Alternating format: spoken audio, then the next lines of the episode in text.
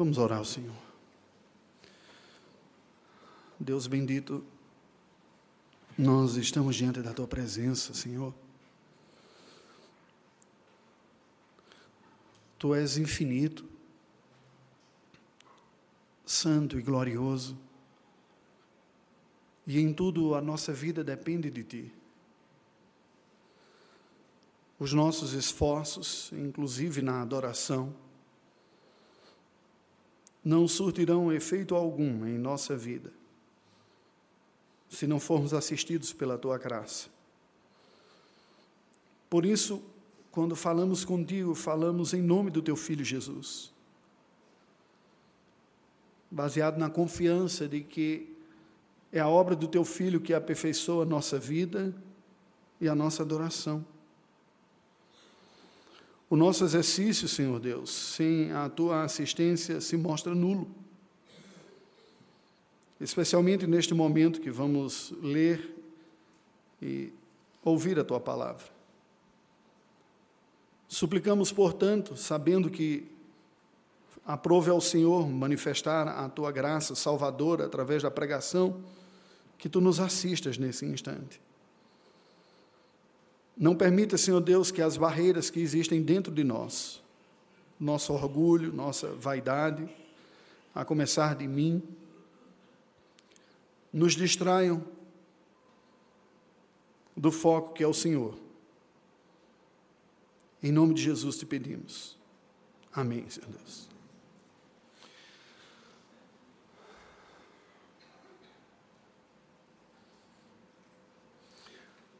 Um dos lugares que eu tive a oportunidade, alguns dos lugares que eu tive a oportunidade de conhecer quando estava nas visitas para definir um campo missionário transcultural, foram lugares antigos que me fascinam. Estive numa das cidades mais antigas do mundo, que aparece na Bíblia, Biblos, cidade fundada pelos fenícios, onde a primeira escrita foi desenvolvida, a escrita fenícia. Testemunhando ruínas, inclusive na Albânia, onde nós vivemos, dos impérios macedônico e romano. Olhar o testemunho dado pela obra concreta construída pelo homem. É inegável, mesmo depois de séculos e milênios, a glória que está por trás daquelas obras. Roma, Atenas, Oriente Médio, as pirâmides do Egito, que essas não conheci, mas tantas outras obras que atestam de si mesmo como um testemunho concreto de uma civilização que já não mais existe, mas cujo testemunho fica lá, estampado, indicando a sua glória. A majestade e a glória exercem sobre o espírito humano um fascínio impressionante. Alguns mais do que outros, mas certamente sobre nós exerce. Por quê? Seria de todo negativo nós pensarmos neste impacto que estas obras causam sobre o nosso coração? Não. Penso que não. Não se trata simplesmente de um valor secularizado que toma conta de um coração que não mais crê em Deus, ainda que muitas destas civilizações fossem pagãs e não expressassem uma verdadeira adoração ao Senhor. Mas a glória e a majestade envolvida nestas obras apontam para uma realidade muito além de nós mesmos. E eu ouso dizer que há algo que divino nesse encantamento que o nosso coração sente para com a majestade e a glória que os nossos olhos conseguem contemplar. Como viver? A pergunta que fazemos nesta noite. Desfrutar e construir uma vida que não seja medíocre, mas ao mesmo tempo construir esta vida cheia de piedade e de temor a Deus. Porque aparentemente parece que a primeira pergunta é que uma coisa exclui a outra. Se o nosso coração almeja algo maior e elevado, isso seria uma espécie de orgulho pecaminoso que nos afastaria da humildade característica do povo de Deus. E se eu optar por uma espiritualidade humilde, como diz a Escritura Sagrada, então eu não posso ter ambições ou sonhos maiores, porque isso mataria a minha alma. Será que é verdade? Eu penso que não. Eu lhe convido a abrir a palavra de Deus no undécimo capítulo do livro de Gênesis, para nós concluirmos essa primeira quarta porção do livro e esta série sobre intitulada Desde o princípio. Começamos no capítulo primeiro e que se encerra hoje. Estou considerando seriamente em avançar para a segunda série sobre a vida de Abraão, nosso pai na fé. Já temos alguns esboços aí, aceito confirmações ou sugestões na porta da igreja. Mas estou considerando no coração isso daí. Mas hoje nós concluímos esta primeira série, que envolve essa primeira quarta porção. Uma série que narra as origens universais. Nós vemos como esses primeiros 11 capítulos falaram da criação do cosmos, do universo, da vida, da humanidade, a origem do pecado, da família, da morte, dos assassinatos, das habilidades humanas, das imoralidades, da apostasia, do juízo, dos pactos de Deus com o homem, da redenção a origem das diversidades étnicas, linguísticas e culturais, a origem das grandes civilizações nascidas na Mesopotâmia, os sumérios e depois os povos decorrentes, e suas obras gloriosas que foram construídas. Babel é o detalhamento ilustrativo desta realidade da tensão entre o espírito apóstata e a vocação humana ao divino resgatada nos semitas. Pela narrativa sequencial de Babel e da descendência semita, como nós leremos em seguida, nós veremos como Moisés procurou demonstrar um contraste de tendências, uma tendência natural humana e a tendência de Deus em redimir pecadores. O problema focal deste capítulo de número 11 do livro de Gênesis é a seguinte pergunta: O que as nossas decisões e escolhas revelam sobre os valores que dominam o nosso coração? É com essa pergunta em mente que eu lhe convido a ouvir a leitura do capítulo número 11 do livro de Gênesis que passo a fazer, e assim nos diz. Ora, em toda a terra havia apenas uma linguagem uma só maneira de falar. Sucedeu que, partindo eles do Oriente, deram com uma planície na terra de Sinar e habitaram ali. E disseram uns aos outros: Vinde, façamos tijolos e queimemo-los bem. Os tijolos serviram-lhes de pedra e o betume de argamassa. Disseram: Vinde, edifiquemos para nós uma cidade, uma torre, cujo topo chegue até os céus e tornemos célebre o nosso nome, para que não sejamos espalhados por toda a terra. Então desceu o Senhor para ver a cidade e a torre que os filhos dos homens edificavam. E o Senhor disse: Eis que o povo é um, e todos têm a mesma linguagem. Isto é apenas o começo, agora não haverá restrição para tudo o que intentam fazer. Vinde, desçamos e confundamos ali a sua linguagem, para que um não entenda a linguagem de outro. Destarte o Senhor os dispersou dali pela superfície da terra e cessaram de edificar a cidade. Chamou-se-lhe por isso o nome de Babel, porque ali confundiu o Senhor a linguagem de toda a terra e dali o Senhor os dispersou por toda a superfície dela. São estas as gerações de Sem. Ora, ele era da idade de cem anos quando gerou Arfaxade, dois anos depois do dilúvio. E depois que gerou Arfaxade, viveu 100, 500 anos e gerou filhos e filhas. Viveu Arfaxade 35 anos e gerou a Salá. E depois que gerou a Salá, viveu Arfaxade 403 anos e gerou filhos e filhas. Viveu Salá 30 anos e gerou a Eber. E depois que gerou a Eber, viveu Salá 403 anos e gerou filhos e filhas. Viveu Eber 34 anos e gerou a Peleg. E depois que gerou a Peleg, viveu Eber 430 anos e gerou filhos e filhas.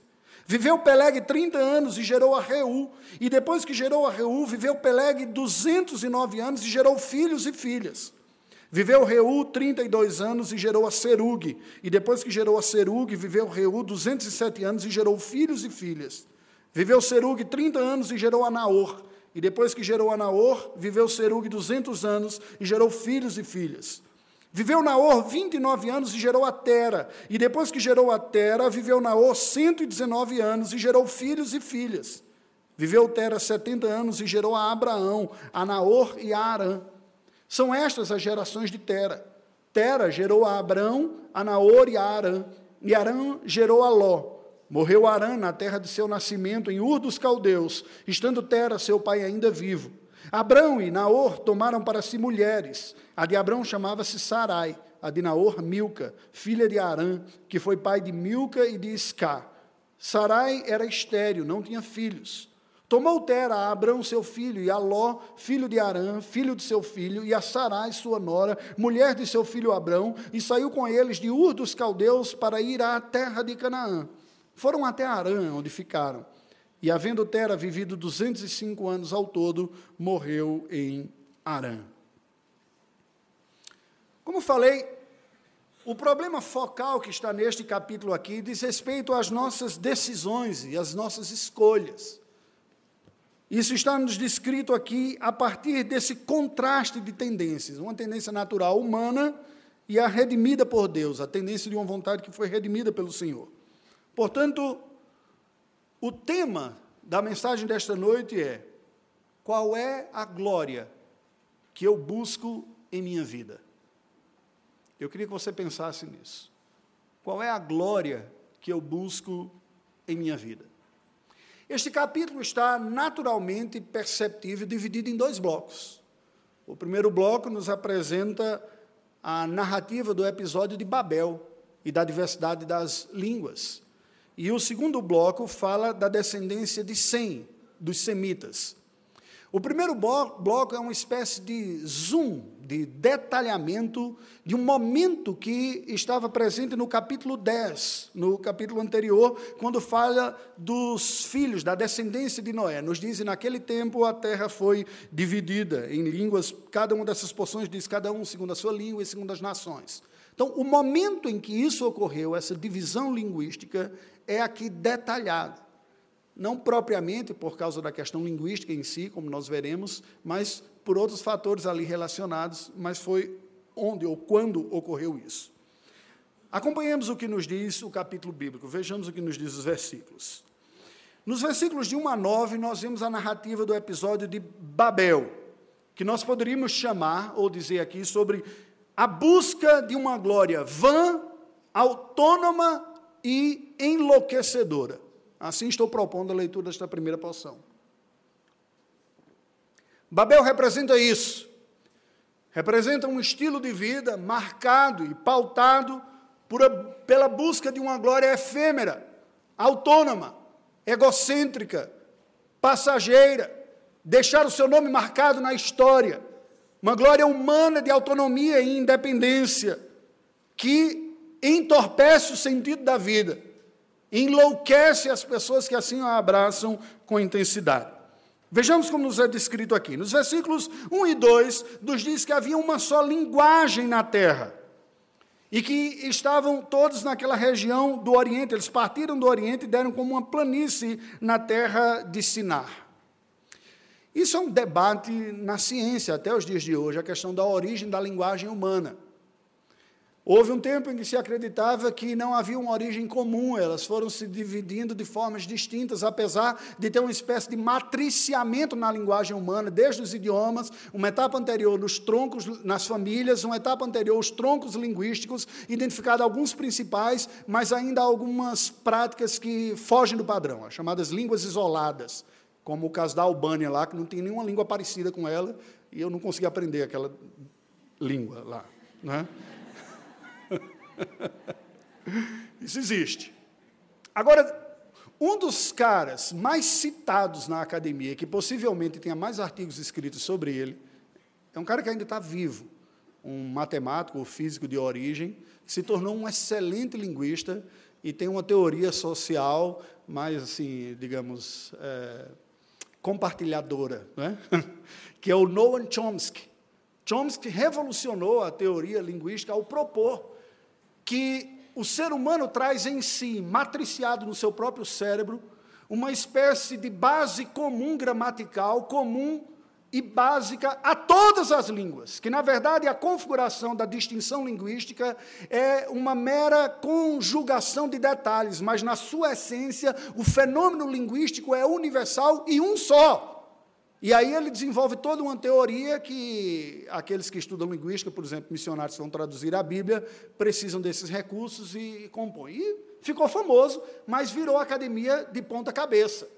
Porque, apesar de não ser um crente, ou não ser um teólogo, ou falar nada da Bíblia, ele está falando do ponto de vista dos estudos científicos, da, da linguística, como a origem humana é uma só, e essencialmente todas as linguagens humanas são uma. O texto bíblico nos apresenta um tempo em que não apenas a estrutura era semelhante, e como Chomsky reconheceu na sua teoria, mas a própria manifestação da língua também era compartilhada em comum. Nós estamos falando algumas poucas gerações depois do dilúvio, em que havia ainda este compartilhar comum de uma linguagem. E é isto que a Bíblia está dizendo.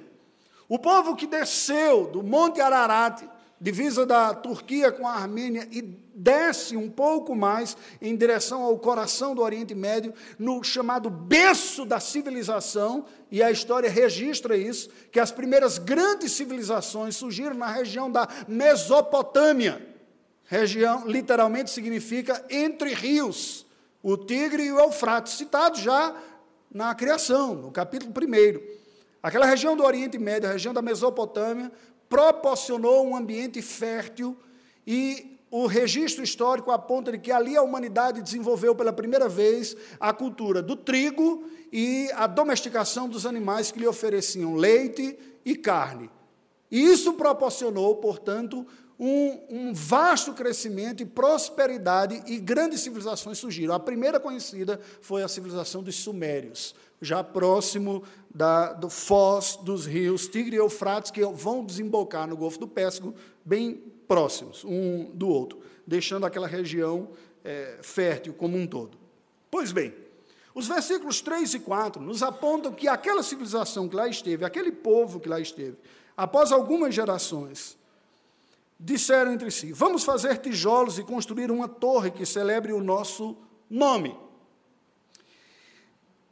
Esta argumentação aqui já nos dá uma dica do espírito que estava presente naqueles lá, naqueles homens que habitaram aquela região.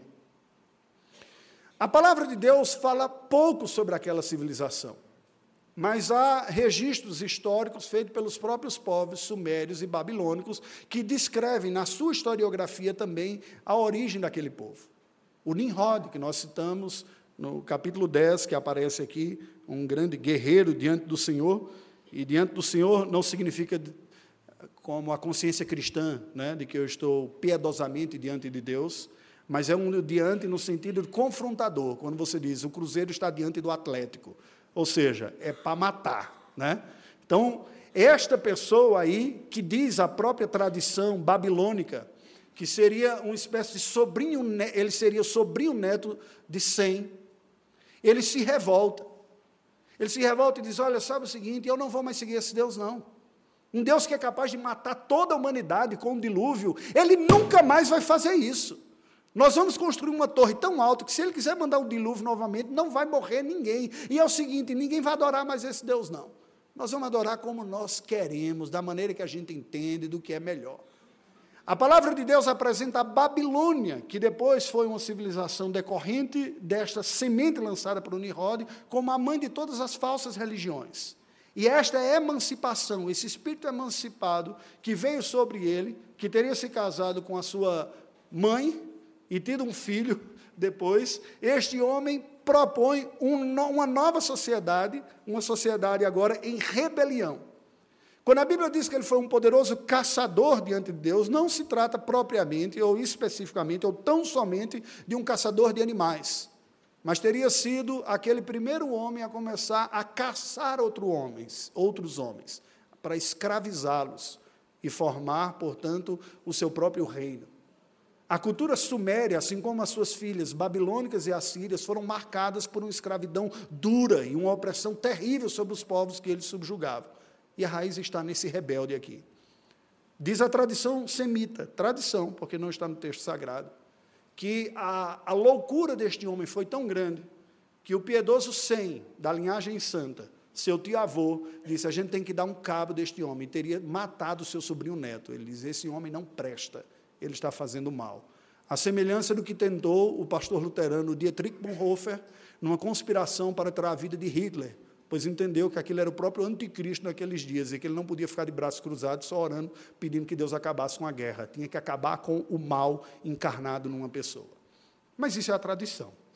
Não é isso o que o texto sagrado nos diz. O que o texto sagrado nos diz, nós podemos afirmar com firmeza, com certeza, é que alguma coisa aconteceu no coração daquele povo que eles decidiram desobedecer à ordem de Deus, que era se espalhar por toda a terra, fazer um novo povoamento da terra aqui e começar tudo nos critérios da obediência e da piedade. E já de cara a gente percebe que isso não aconteceu. Vamos fazer uma torre. Nós vamos queimar tijolos e usar como argamassa o betume. É curioso porque esta civilização suméria, as civilizações da, da Mesopotâmia, construíram de forma destacada monumentos que são conhecidos na história como zigurates, torres altas e elevadas, que não se sabe ao certo o que significaria, mas há uma forte possibilidade que seriam uma espécie de templos ou de portais para o contato com as divindades espaciais. Né? Nós, seria semelhante aos stargates, portais estelares, aberto para o cosmos e para as energias que vêm lá de cima aqui.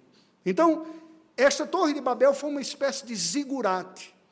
Ela foi um protótipo dessa religião não bíblica, mas a religião construída na base da experiência mística, da libertação e do espírito de glória humano, que se confunde religião com própria ideologia de vida, em que o homem está no, no centro dela, e os prazeres e a glória humana estão no centro. E elas se espalharam pelo mundo. Zigurates são encontrados por inúmeras civilizações antigas, inclusive civilizações pré-colombianas, incas, maias e astecas, produzindo aquelas semelhantes a pirâmides, que não são propriamente pirâmides, porque podem ser escaladas como escadas. São mais propriamente zigurates do que pirâmides propriamente dito.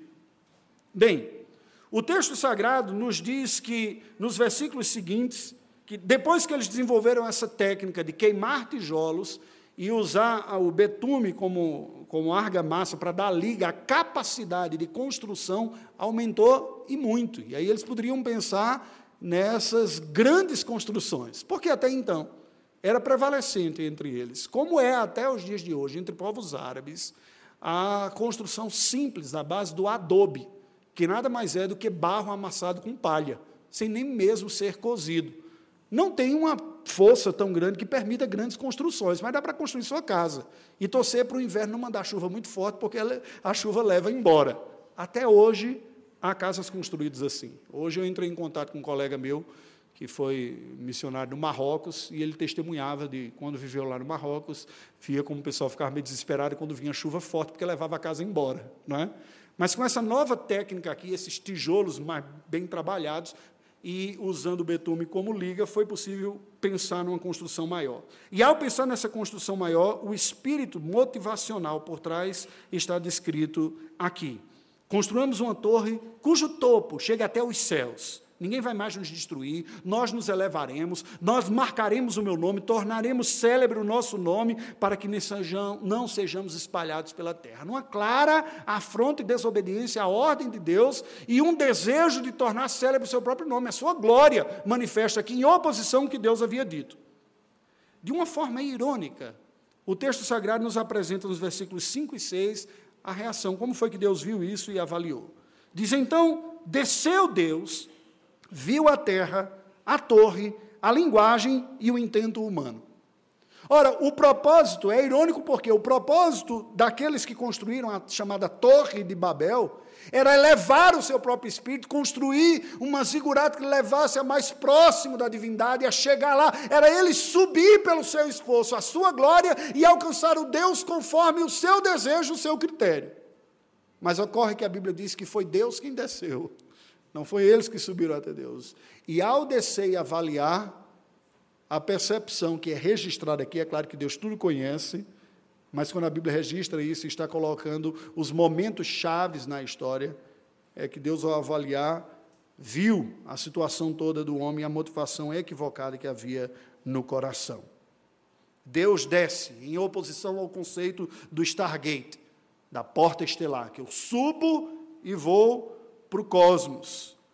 E Deus viu, o texto sagrado nos mostra esse reconhecimento da parte de Deus, de que não havia restrição para o intento do espírito humano. Quando Deus olha aquela civilização que eles estavam produzindo, eles não há limites para esse povo. Eles não reconhecerão limites para aquilo que eles querem fazer para tornar o seu nome glorioso sobre a terra. Eles estão em franca desobediência à minha ordem, eles não estão buscando a minha glória com isso que estão fazendo, e não há mais limites quando o espírito humano é possuído por este ideal. Nos versículos 7 e 8, nós vemos então que Deus decidiu confundir a linguagem humana, e assim cessou a torre e a cidade. Nós vemos que aqui foi dado um fim. Deus diz: Vinde, desçamos e confundamos ali a sua linguagem, de tal maneira que não entenda a linguagem do outro. E Deus dispersou dali pela superfície da terra e cessaram de edificar a cidade. Sabe, queridos, nós podemos tirar uma aplicação já prática e direta daqui.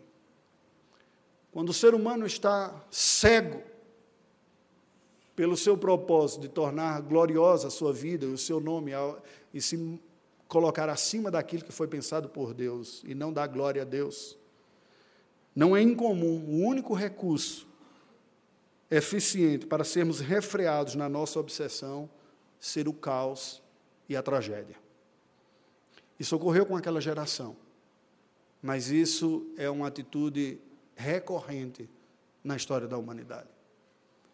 Cego, em virtude de, um, de uma idolatria de satisfação, de glorificação, de reconhecimento, de deixar sua marca na história, possuído por si mesmo, embriagado pelo seu próprio espírito, pela imagem pública da sua própria vida, pelo reconhecimento e a glorificação dos outros a respeito de suas virtudes e qualidades, o ser humano entra numa rota suicida e sem limites, e somente o caos pode pará-lo, independente da sua religião.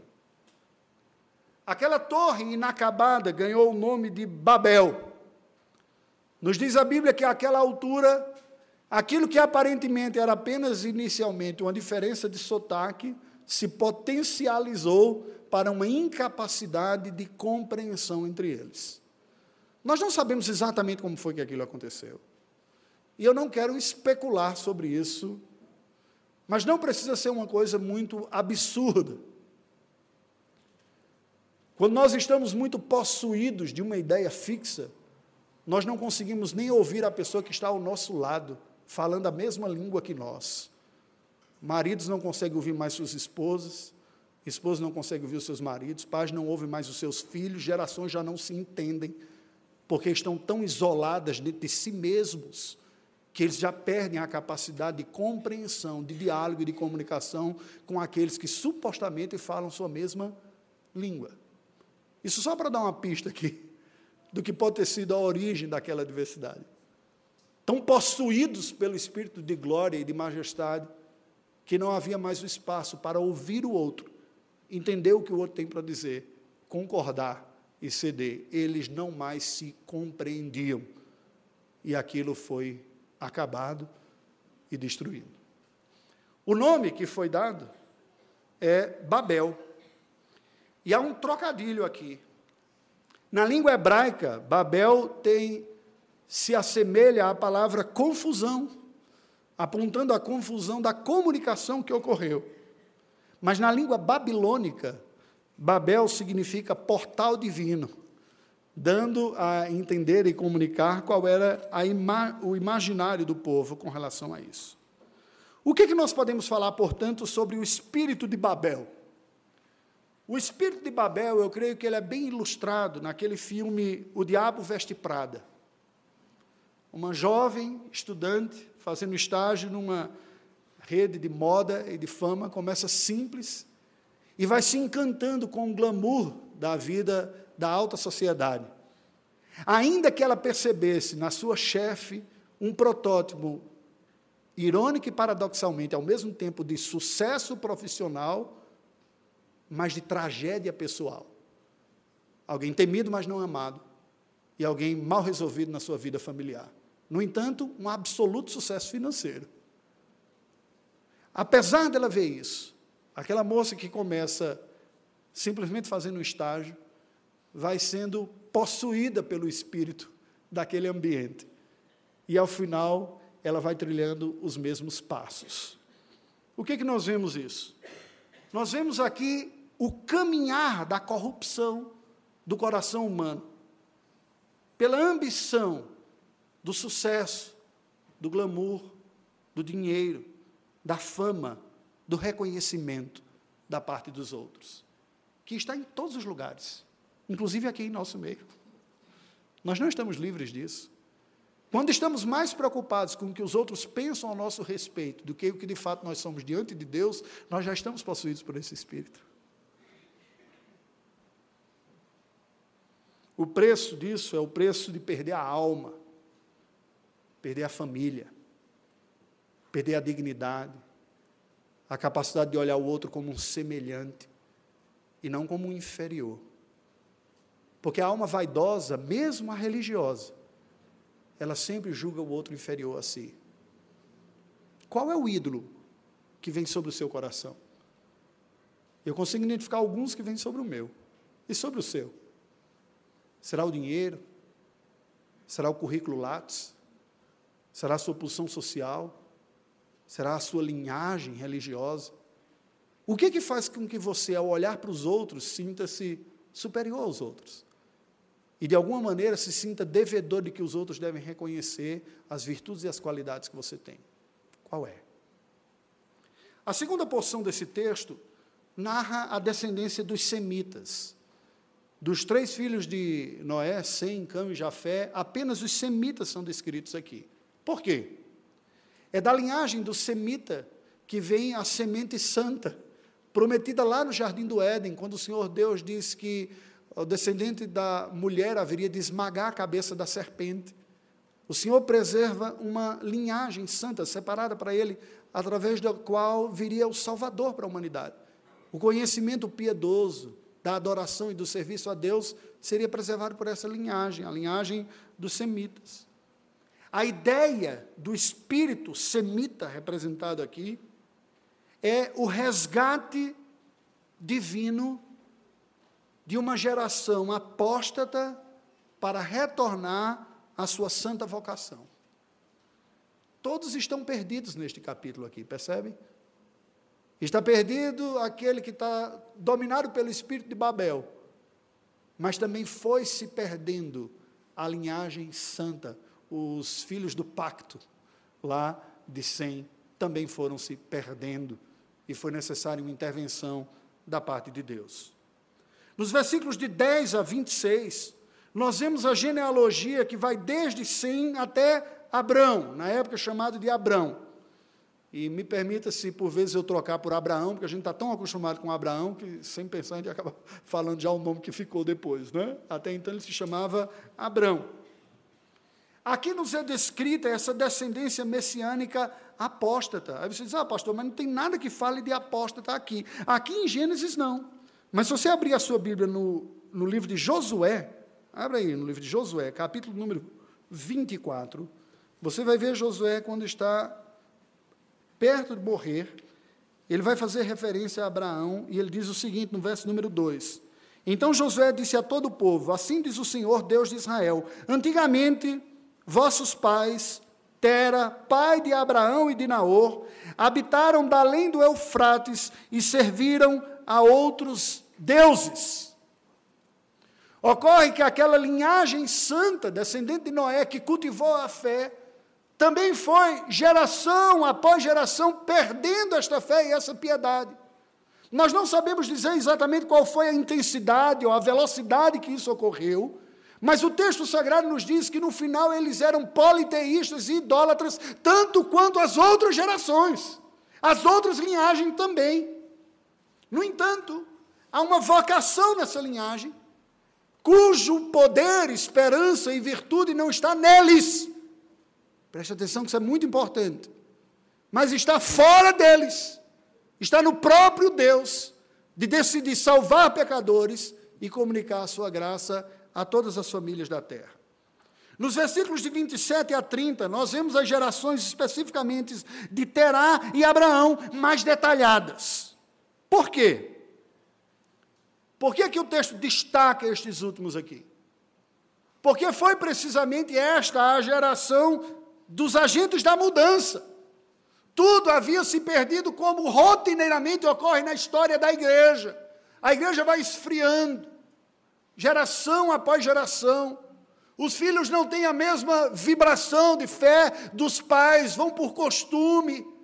Os netos vão menos ainda, até que nós chegamos a um ponto que o que para algumas gerações atrás seria considerado uma aberração, hoje está ficando comum, que é crente nominal. Eu sou crente, mas eu não sou tão, eu sou assim, Algumas gerações atrás, se falasse do crente domingueiro, a pessoa já ficava ofendida. Hoje nós já temos crentes que, apesar de estarem com o seu nome no hall de membros da igreja, vão à igreja no culto de Natal, talvez de Páscoa, quando vai batizar os filhos, e olhe lá. E se de alguma maneira nós, pastores da igreja, ousamos fazer o que deveríamos fazer, que é manter o rol atualizado, muitos vão se ofender. Mas como tirar o nome do meu filho do rol de membros da igreja, de qual aquele que faz anos que não aparece mais? Estão percebendo o que estou dizendo? Como geração após geração vai havendo um esfriamento. E nós vamos nos acostumando como se isso fosse normal e alimentando uma espécie de esperança. Não, está tudo bem, faz parte, é assim mesmo. Deixa desses radicalismos. O resultado é que da linhagem santa de Sem, resultou filhos idólatras, apóstatas, politeístas, que adoravam e viviam conforme uma sociedade que não conhecia mais a Deus. Ora, qualquer semelhança não é mera coincidência. Gente que professa fé, que é membro de igreja, mas tem uma visão do mundo absolutamente secularizada. Preste atenção aqui, ó. Se você estiver em uma igreja presbiteriana, de fato, assim, da gema, conservadora, que segue os padrões de Westminster, nós somos treinados para farejar a quilômetros de distância pentecostalismo e liberalismo. Quilômetros. Tem uma coisa lá, ops, penteca. Liberal, aquela ideia lá. Mas nós somos absolutamente incompetentes para perceber o poder mortal da secularização em nosso meio. Uma boa parte das preocupações das nossas famílias é absolutamente igual à preocupação de gente que não crê nem em Jesus nem na Bíblia. Dar uma melhor educação para o filho, para ele ser um bom profissional, para ele ganhar muito dinheiro e se dar bem na vida. Exatamente igual ao ateu pensa e se preocupa, a mesma preocupação. O que, que é isso? Secularização. Como ouvi de um jovem daqui, conversando comigo. Ele disse: Pastor, o que me preocupa é perceber não o ateísmo confessado, mas quando eu vejo que para a minha vida o maior risco é o ateísmo prático. É quando no dia a dia eu ajo como se a não fosse a fé que determinasse as minhas escolhas. Pois bem, é, é isso mesmo. Quando a Bíblia destaca a geração de Terá e de Abraão, destaca porque eles foram agentes da mudança no seu tempo. Veja o verso seguinte de Josué 24, verso 3. Nos diz: Eu, porém, tomei Abraão, vosso pai, Deus dizendo. 24, 3. Tomei Abraão, vosso, pra, vosso pai, da além do rio, e o fiz percorrer toda a terra de Canaã. Também lhe multipliquei a descendência e lhe dei Isaac. A Isaac dei Jacó e Esaú, e Esaú dei possessão às montanhas de Seir. O que, é que está sendo dito aqui? Aquilo que outras pessoas, de outras linhas teológicas, seria a linha dispensacionalista, entende que cada período do tempo Deus tinha um modo de salvar diferente, é diferente da leitura pactual que os reformados costumam interpretar a Bíblia. Que veio o mesmo pacto sendo restaurado por Deus e renovado de tempos em tempos, quando a igreja começa a ficar moribunda. Deus desperta o espírito de algumas pessoas que se inquietam com aquela situação, que enxergam primeiramente a sua própria condição espiritual ruim, se arrependem disso e, na sua geração, são agentes de mudança. Isso ocorreu com Abraão. Abraão não é piedoso, ele não nasce num lar fiel, ortodoxo, ele era um idólatra, apóstata, politeísta, e Deus o chama. E ele então se torna, ao ser alcançado pela graça de Deus, um agente de uma restauração da igreja. Mas deixa eu dar outra notícia dura para vocês. E faço isso com temor e temor diante do Senhor Deus. O padrão que nós encontramos na Escritura Sagrada é que a renovação e a purificação da igreja, que constantemente se faz necessário, se faz com a coragem de permanecer com um grupo fiel. Ter como se fosse quem não é, é danoso. Eu não estou falando aqui de uma espécie de caça às bruxas para limpar o rol de membro de tudo quanto é gente que tem alguma dificuldade. Pelo amor de Deus, não é esse o ponto. Mas quando a gente está sendo influenciado explicitamente diante dos nossos olhos por outros valores que dominam o coração e nós não temos a coragem de admitir, e queremos nos enganar, dizendo não é assim mesmo, um dia isso vai melhorar, nós estamos fazendo um mal para a nossa vida espiritual. Pessoas que, mesmo sendo membros da igreja, se juntam para maquinar o mal. E existe gente que faz isso. Não, ninguém vai se escandalizar aqui, porque nós somos tudo da tropa do mal mesmo, né? Então, não se escandaliza porque eles compartilham já a maldade entre si. Versículos 31 e 32 nos mostra Tera, ou Terá, no hebraico, Ló e Abrão, migrando da Mesopotâmia, daquela região do Tigre e Eufrates, perto do Golfo Pérsico, da região de Ur, Us, na foz desses rios, passando a Arã, perto da, do nascimento dos rios na Turquia. E depois, após a morte de Terá, Abraão segue. Os livros históricos apontam que houve uma reforma religiosa nos dias de Abraão. A tradição muçulmana reconhece isso, de que Abraão, como profeta, produziu uma reforma religiosa nos seus dias, destruindo os ídolos lá em Uz, em Ur dos caldeus. Tradição islâmica, não é Bíblia, não é nem a nossa religião. Isso mostra que há evidências históricas fortes e outros escritos de que este homem havia se levantado contra o politeísmo na sua terra e, e chamado o povo de volta a seguir somente a Deus de todo o seu coração. Mas ele foi rejeitado na sua terra e ele sai. Mas sai ainda com alguns parentes lá perto, meio uns penduricalhos ali, e faz um pit stop né, em Padã Aram. Depois que seu pai morre, ele segue adiante. Recorrentemente nas Escrituras, Deus costuma tolerar, preste atenção. Recorrentemente nas Escrituras Sagradas, Deus costuma tolerar entre o povo o pecado como um tempo de chamado ao arrependimento. Ouviram? Não é como uma mudança de tempos em que agora a gente tem que ser mais tolerante. Quando o pecado é tolerado e Deus não age num juízo maior sobre a vida da igreja, é como se ele estivesse dando tempo para a ficha cair percebe o que está acontecendo. É um tempo dado para nós refletirmos e reconhecermos o nosso pecado. Porque, diferente de outras pessoas, Deus não tem aquele espírito exclusivista que diz: adoeceu, corta e põe para fora. Não é esse. Da mesma forma, não é correto dizer: não, está errado, vai ficando por aí que no final se conserta. Não! É um chamado de Deus para o arrependimento, para voltar se dizer: Eu pequei, oh Deus, vem sobre nós, porque se não ocorrer isso, o nominalismo vai matar a espiritualidade da igreja. Não restará mais fé verdadeira. Mas quando Deus decide restaurar a sua igreja, ele costuma fazê-lo através de um remanescente da graça, que ele converte e revitaliza a fé, marcando a distinção entre pecadores remidos e os apóstatas nominais não convertidos. E por isso que toda conversão gera um incômodo no meio de uma geração nominal. Mas como assim? Até ontem você tomava uns pilé conosco, a gente saía para as baladas, agora você está dizendo que deixou essas coisas, está querendo ser melhor do que nós? E o cara lá que disse, sim, eu estava, eu errado. Eu quero viver autenticamente a fé que eu professei. Eu vou na igreja, eu ouço uma coisa, minha vida está diferente, eu não quero. Vamos. E esse contraste se acentua até um certo ponto que a pessoa diz: olha, não dá mais para conviver com você, não. Você virou um bitolado.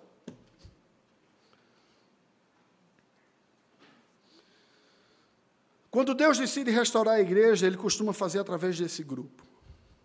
Deixa eu dar uma outra ilustração para terminar esse ponto aqui. O que é esse espírito semita?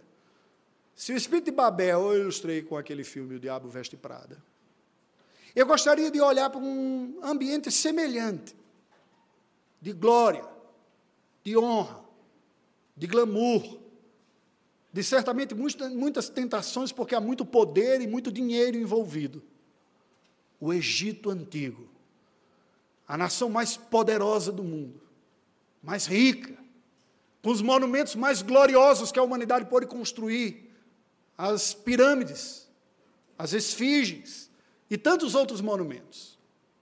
Agora veja a vida de um jovem que tinha sido preso escravo injustamente e que é elevado à condição do segundo homem mais importante do mundo, uma espécie de primeiro-ministro do Egito. José, que viveu no meio da corte, que vestiu roupas gloriosas e suntuosas da corte, que tinha autoridade para decidir a vida e as decisões mais importantes do império, que não teve medo nem se acovardou de assumir o papel que a providência divina colocou no seu colo, mas que fez tudo isso com piedade diante do Senhor, sem vender a sua alma. Esse é o espírito do semita. Aquela vocação de, na sua geração, ir na contramão da história e da sociedade caída. Queridos, nós temos que atentar para isso. A ideia que esse capítulo nos apresenta é a seguinte: Babel é o protótipo do fracasso da vanglória humana. Ao passo que os semitas é o protótipo do sucesso divino, da glória da graça na redenção de pecadores apóstatas, a partir das ruínas do fracasso do povo do pacto. Estranho, não é? e a glória da graça de Deus está exatamente isso. Deus usa para a sua glória quem por natureza não prestava para ser usado. Isso é o Evangelho. E é isso que essa linhagem nos mostra. A mensagem original daqui é a seguinte: pesa sobre a humanidade uma constante tentação de construir a vida em torno da vanglória, uma obra impressionante. Em contraste ao projeto divino na história de renovação periódica da fé salvadora por meio de um remanescente alcançado pela graça para a fé. A aplicação imediata para mim e para a sua vida disso aqui é o seguinte: preste atenção. Não dedique a sua vida à busca do conforto, da segurança, da posição social ou da riqueza. Ainda mais se para fazer isso você for contra a vocação natural que Deus lhe deu. Mas, preste atenção, e tem gente que cabe nisso aqui. Se Deus lhe der meios, não se acovarde. Não se acovarde. Sirva testemunhe e glorifique a Deus. Gênesis capítulo 11 nos mostra, pelo contraste entre Babel e a genealogia semita, a necessidade humana de sofrer a ação redentora de Deus, que simultaneamente julga o pecado e resgata um povo para trazer o Salvador ao mundo. Embora descendente semita, o redentor de todos os povos, Cristo é a expressão histórica da redenção. pois na sua cruz há simultaneamente o juízo de pecados e a salvação pela fé.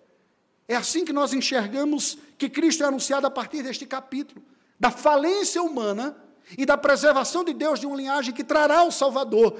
Cristo que vai nos resgatar para fazermos parte desse projeto.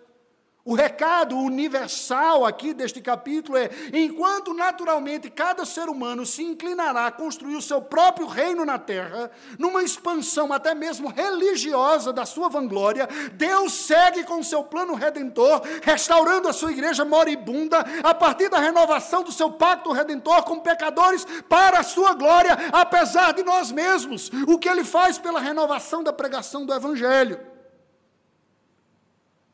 O Senhor Jesus disse: Porque onde está o teu tesouro, aí estará também o teu coração. O apóstolo Paulo disse: Nós temos, porém, este tesouro em vasos de barro, para que a excelência do poder seja de Deus e não de nós. Eu peço um pouco mais de paciência para vocês. Estou chegando perto do final. Eu imaginei que ia gastar uma hora nesse sermão de hoje, eu vou terminar antes. Segura um pouco mais. Me permita fazer algo que os livros de homilética recomendam não fazer mas vou fazer como Paulo, vou agir como louco. Vou falar de mim mesmo. Eu venho de uma família com políticos, professores e artistas, muitos sonhadores. Já na adolescência eu percebi o poder inigualável do Evangelho e passei a sonhar com gastar a minha vida nisso, no Evangelho. O pastorado foi pouco para mim. Em minha petulância e cegueira às minhas próprias falhas, eu quase perdi a minha família, institucionalmente, emocionalmente e espiritualmente. E no afã de, de salvar perdidos de outra religião, do outro lado do mundo, eu fui agraciado por meio do, da dolorosa contemplação da miséria reinante em meu próprio coração. Na dor desta consciência, eu fui encontrado pelo meu Redentor. E nunca mais na minha vida eu quero me esquecer que a minha religião proclama a virtude de um só. O seu nome é Jesus. Ele sim é o refazedor de vidas. Ele sim é o restaurador de semitas apóstatas, ainda que perdidos na sua dedicação religiosa, embriagados pelo seu fervor e consumidos pelo seu zelo religioso. Eu não sou um pastor digno de pastoreá-los. Falo sem falsa modéstia. Mas eu sou orgulhoso o suficiente para, qualquer momento, voltar a achar que eu tenho competências para isso. Por isso eu peço que vocês sempre, quando orarem por mim, orem assim: Deus, quando ele for estudar a Bíblia, mostra para ele os pecados dele. E depois, Consola ele mostrando o teu filho Jesus. Orem assim por mim, sempre. Concluindo, há uma ambição natural e ambígua no coração humano. Nós somos inclinados essencialmente à eternidade, pois fomos criados à imagem de Deus. Nós somos criados e inclinados à glória, à majestade. Mas nós usamos esse potencial para construir, e usamos esse potencial, perdão, para construir obras fabulosas, impressionantes e belas. Contudo, pela miséria moral, a depravação que tudo mancha, a vilania se manifesta quando o artista quer roubar a glória de Deus e se torna ávido de crédito, reconhecimento e distinção. Babel e a vocação semita lutam dentro do povo da aliança para que lado nós inclinaremos? Nós somos iguais aos nossos antepassados. Babel continua em nós produzindo desgraça, desordem, loucura, confusão e atraindo juízo divino, enquanto que o Santo Evangelho continua nos chamando à vocação da família da aliança, ser um povo que conhece, desfruta e anuncia o Salvador ao mundo. Para isso, é preciso, primeiro, receber Cristo como o maior tesouro da sua vida e seguir sendo governado por Ele, tornando-se um agente do reino dele e não do nosso próprio reino. Ainda que este nosso próprio reino esteja invernizado pela diligência religiosa, a qual camufla o orgulho ao invés de expô-lo. Vamos construir o reino do Cordeiro. Para isso nós somos chamados. Não busque roubar a glória de Deus para si, nesse afã de ter o reconhecimento da sua piedade vista pelos outros homens. A ambição legítima do seu coração é a eternidade. Mas a forma de você alcançar isso é buscando uma glória fora de si, uma glória não dentro de si, a glória de Jesus. Que Deus nos abençoe. Curve a sua cabeça, vamos orar ao Senhor. Deus bendito, lança uma luz profunda e penetrante sobre as trevas e os recônditos escuros do nosso coração para que percebamos as motivações, pensamentos e sentimentos que escondemos dos outros e de nós mesmos, pelos quais nos assusta admitir a ideia de que tu os conheces. Aplica o sangue do teu Filho Jesus Cristo sobre o nosso coração, purificando as nossas motivações, e pelo poder do teu Espírito, transforma corações mortos aqui presentes, concedendo-lhes a ressurreição espiritual. Santifica, potencializa e usa os projetos e as oportunidades que tu, em tua graciosa providência, tens concedido a muitos aqui, a fim de que efetivamente vivamos para a tua glória. E que não mais seja a nossa reputação a motivação das nossas escolhas e da construção da nossa vida.